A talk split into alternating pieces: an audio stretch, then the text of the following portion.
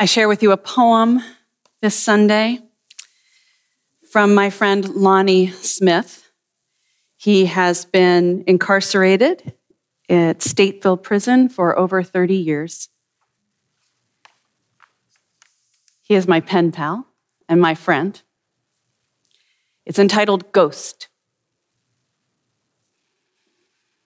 With all these years in prison, I believe I've come to feel what a ghost feels, forced to be spectators in a world where we've been long forgotten.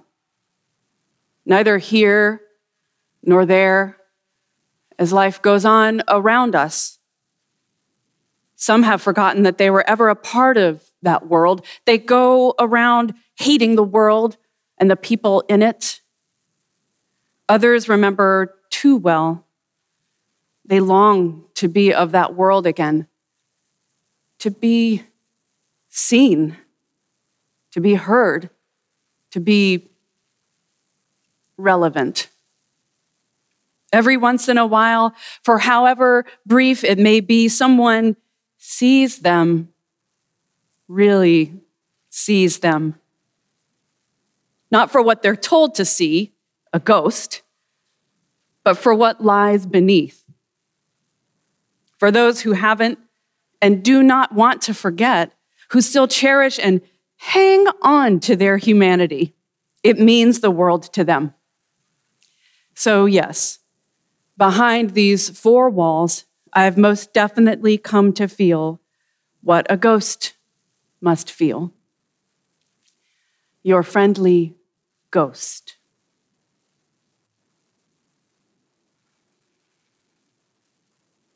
These words came to me when I first began my ministry in January of 2020 as the director and minister of the Unitarian Universalist Prison Ministry of Illinois.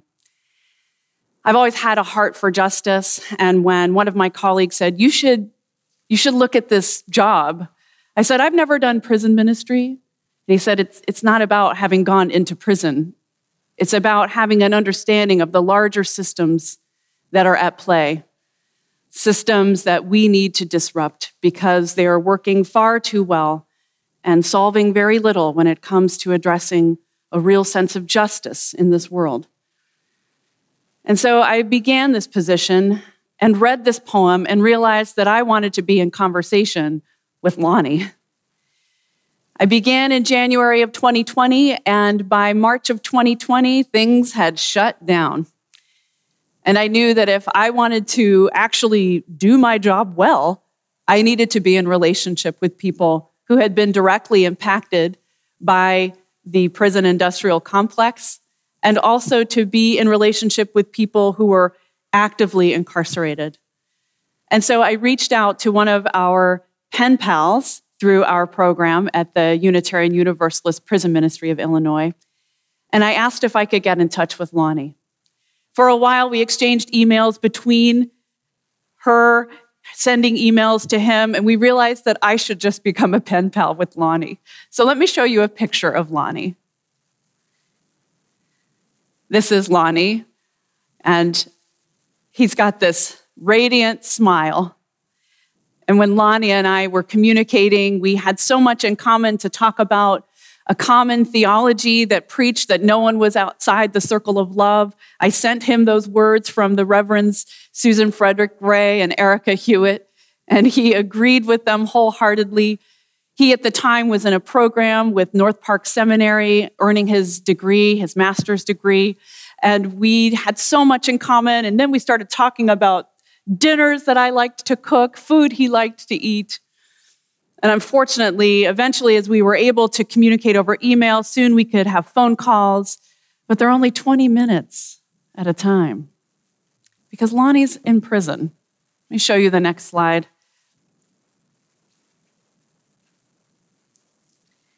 This is a picture of the Panopticon at Stateville. It was condemned, I believe, around 2008. It was reopened to house people who had COVID. There is a dissonance between that smile and that human, my friend, and this place. I'll show you the next slide. This is a picture of Lonnie feeling the Spirit preaching uh, from a video screenshot that I did of him preaching to his class at North Park Seminary at Stateville. And he was preaching about putting on the armor of God. Now, as we sang in our centering hymn, how could anyone fail to notice you are anything less than whole and beautiful? Imagine how important it is every day to gird yourself in a place where no one sees your worth and dignity, that the system itself is created solely to punish. Imagine if you had to move through the world identified by possibly the worst mistake you ever made. Imagine, if you will, that you never had a chance. One chance, let alone a second. Let's show you the next slide. This is a picture of me smiling. My face was hurting from the smiling so much at Stateville Prison at a graduation for North, North Park Seminary when Lonnie received his master's degree in restorative arts and Christian ministry. And this program at the graduation, so many of the men who were graduating spoke about how important it was that they had been given this opportunity for education, the opportunity to reflect and do the inner reflection they needed, that they would take from this experience and share with all the other people who were at Stateville, that there was a way of cultivating inside their own sense of hope and purpose. And yet, and I'll show you the next picture, this is all we were able to take with us of Lonnie. The other folks who were joining me at the graduation were members of the Hinsdale Unitarian congregation. And so Tracy, who is his pen pal who originally connected us, she brought back his robe and stole, his master's hood, his tassel, and his emblem. And that was all that was able to leave of Lonnie. And so, after an experience that is called a commencement, one continues to wonder commencing into what? And yet, what I have found in my experience in communicating with people who are inside prison is that they have had the opportunity again and again to reflect on the harms they have done. And that the people that we communicate with in our prison ministry of Illinois have reflected deeply and share openly, and they do not take lightly the harms that they have done. And nor do we. We live in a culture that is inherently violent. And as Danielle Sered in the book Until We Reckon reminds us, that most people who have experienced violence, their idea of justice is that the violence will not happen to someone else again.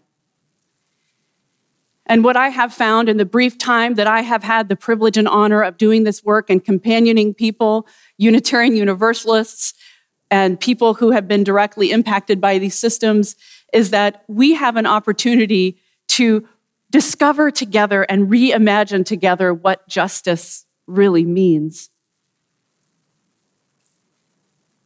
The late white Unitarian minister A. Powell Davies wrote here we are, all of us, all upon this planet, bound together in a common destiny, living our lives between the briefness of daylight and dark, kindred in this, each lighted by the same precarious, flickering flame of life. How does it happen that we are not kindred in all things else? How strange and foolish are these walls of separation that divide us? And so when I'm left with that image of Lonnie's cap and gown being the only thing that could leave, I continually ask, how strange and foolish are these walls of separation that divide us? And I also, I always like to remind ourselves of who we are as Unitarian Universalists. That there are those of us in the pews and in our kinship time or fellowship time and coffee hour who have been directly impacted by the prison system, who have had loved ones who have been in and out of jail or prison, who have experienced this firsthand themselves. And when I have been in different spaces, whether they be on Zoom or in person, I have had people follow up with me with a sigh of relief that someone was finally able to lift this up and hold them and their own experience. And so when I speak of us as Unitarian Universalists, please know that there are many among us who have been impacted, many among us who have been impacted by these systems and harmed by these systems. So, in our work at the Unitarian Universalist Prison Ministry of Illinois, which we call UUPMI, because we love acronyms, don't we? We work to have a presence inside. We have programs at the Cook County Jail that hopefully will soon be starting up with all of the back and forth with COVID closing down and opening back up. Uh, we have a program on the men's side and the women's side of small group ministry, much like what your small group ministry looks like when you gather in circles together. We also have a program at Logan Women's Prison, which hopefully, when COVID numbers are feeling more manageable, we'll be able to go in and, and facilitate a small group circle ministry there as well. And what we found in, since the beginning of this organization, which was before my time in around 2015 16, is as people wanted to have a presence in jails and prisons as Unitarian Universalists, it became very clear that there was a, a privilege and a power to be able to go in and then also to be able to go out.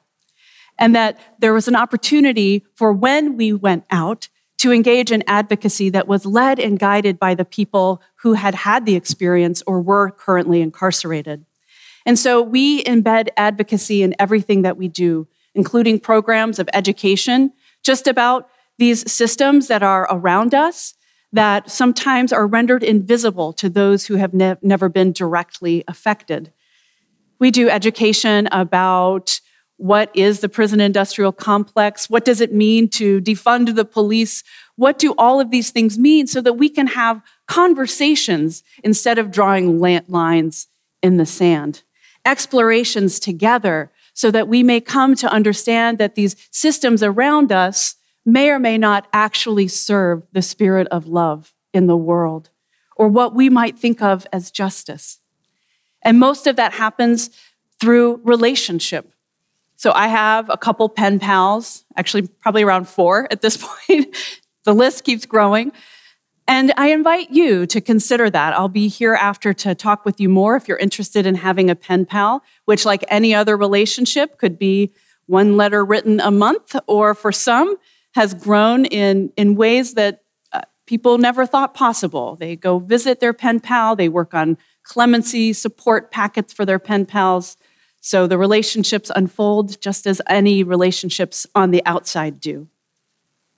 And we also have a small program called Solidarity Circles, where we invite Unitarian Universalists in a congregation to form a circle of companionship and solidarity for someone who's been recently released. And that person is called the leader because they themselves know what they need best. And so the leader and the supporting members, they journey together in also a small group ministry format. And their lives change as a result of these relationships and this kind of and level of proximity.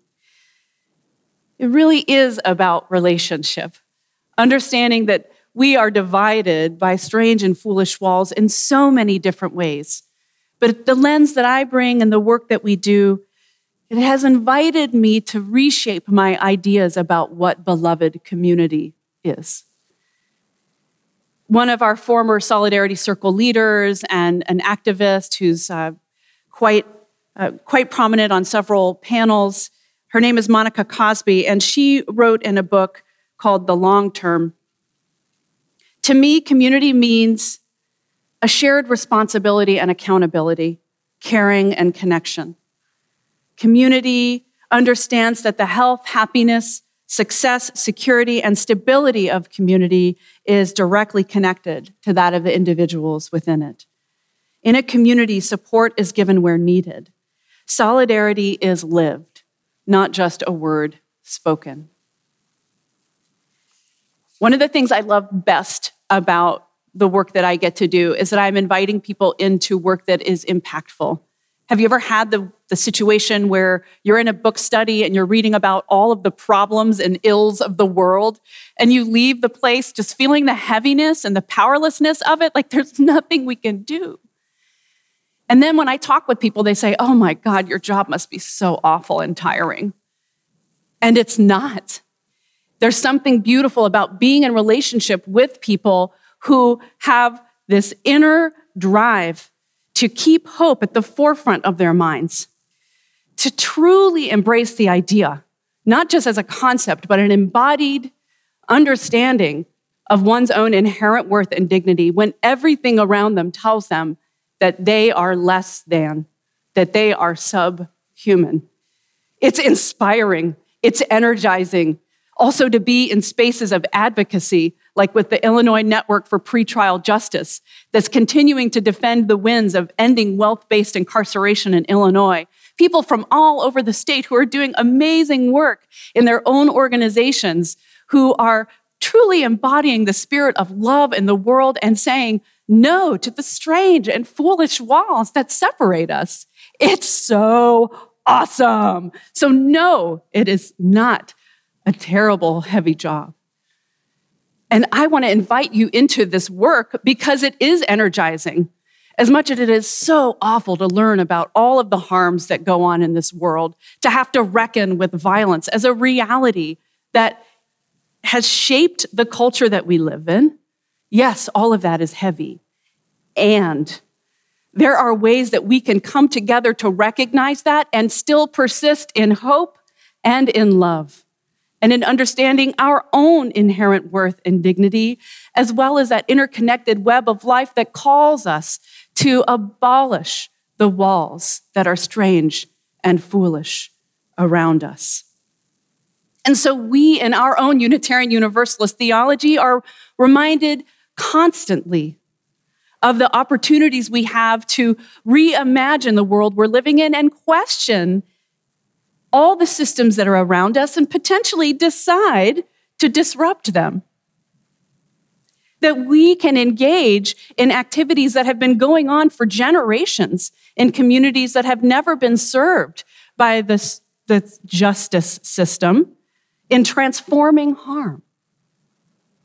Now, there's something called transformative justice.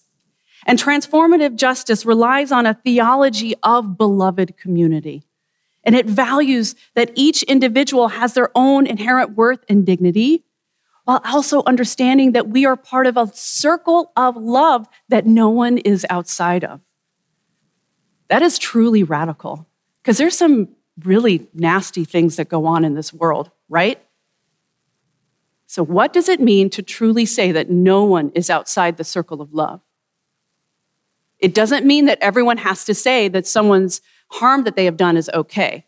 In fact, it's the opposite that we call each other in and assume responsibility for the community that is around us. There's an organization whose mission is to end child sexual abuse. And they argue that we need to develop a liberatory approach to violence that's built on the principles of transformative justice, which include individual justice and collective liberation being equally important, mutually supportive and fundamentally intertwined. The achievement of one is impossible without the achievement of the other. The conditions that allow violence to occur must be transformed in order to achieve justice in individual instances of violence. So, transformative justice is a liberating politics and an approach for securing what justice is, right? So it's asking those questions of why did this violence happen in the first place? What's going on in this system, in this community? How can we empower ourselves to make it so that this doesn't happen again? And they also say that the state and systemic responses to violence, including the criminal punishment system and child welfare agencies, often fail to advance individual and collective liberation and also condone and perpetuate cycles of violence. So we are being invited into a new sense of collective imagining.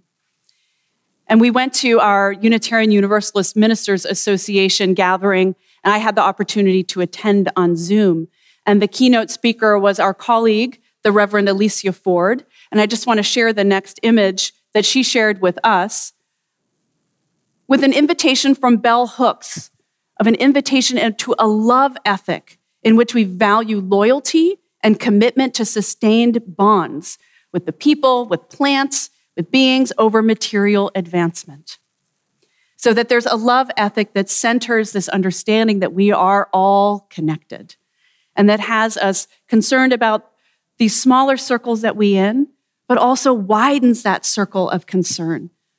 Understanding that we are at this turning point in our culture, in the United States and in the world, where we could envision that there's a dying empire and that something new is being born out of this ethic of love. Next slide. And so, Alicia, the Reverend Alicia, invites us to divest ourselves of the notion that any part of this empire should be saved, that we insist on abolition, reparations, land back, welfare for all beings. Now, all of this may sound absolutely radical. And yet, at the same time, part of what I love about the work that I'm involved with is that it's about highlighting the work that is already happening that does just this communities of care where people are healing relationships and healing these large circles of communities where it's already happening. This list that looks so overwhelming and scary is already happening. And the privilege is to find those places and invest in them and encourage them. These are the spaces that live into the love ethic that tells us that no one is outside the circle of love. Thank you for that slide. And so we're reminded from Gwendolyn Brooks, writing in the poem Paul Robeson we are each other's harvest. We are each other's business. We are each other's magnitude and bond. So I invite you to remember and repeat with me no one is outside the circle of love. And what that circle invites us into, of how we want to be in relationship not only with ourselves and our congregations and in our smaller circles of family and friends, but also widening that circle of concern out to what the love ethic calls us to, which is this beautiful enlivening of our own humanity and our own inherent worth and dignity, and understanding that we truly are interconnected. And that when we begin to address and go forth with love into those spaces, then all that we imagined can become real. No one is outside the circle of love. Blessed be. Amen.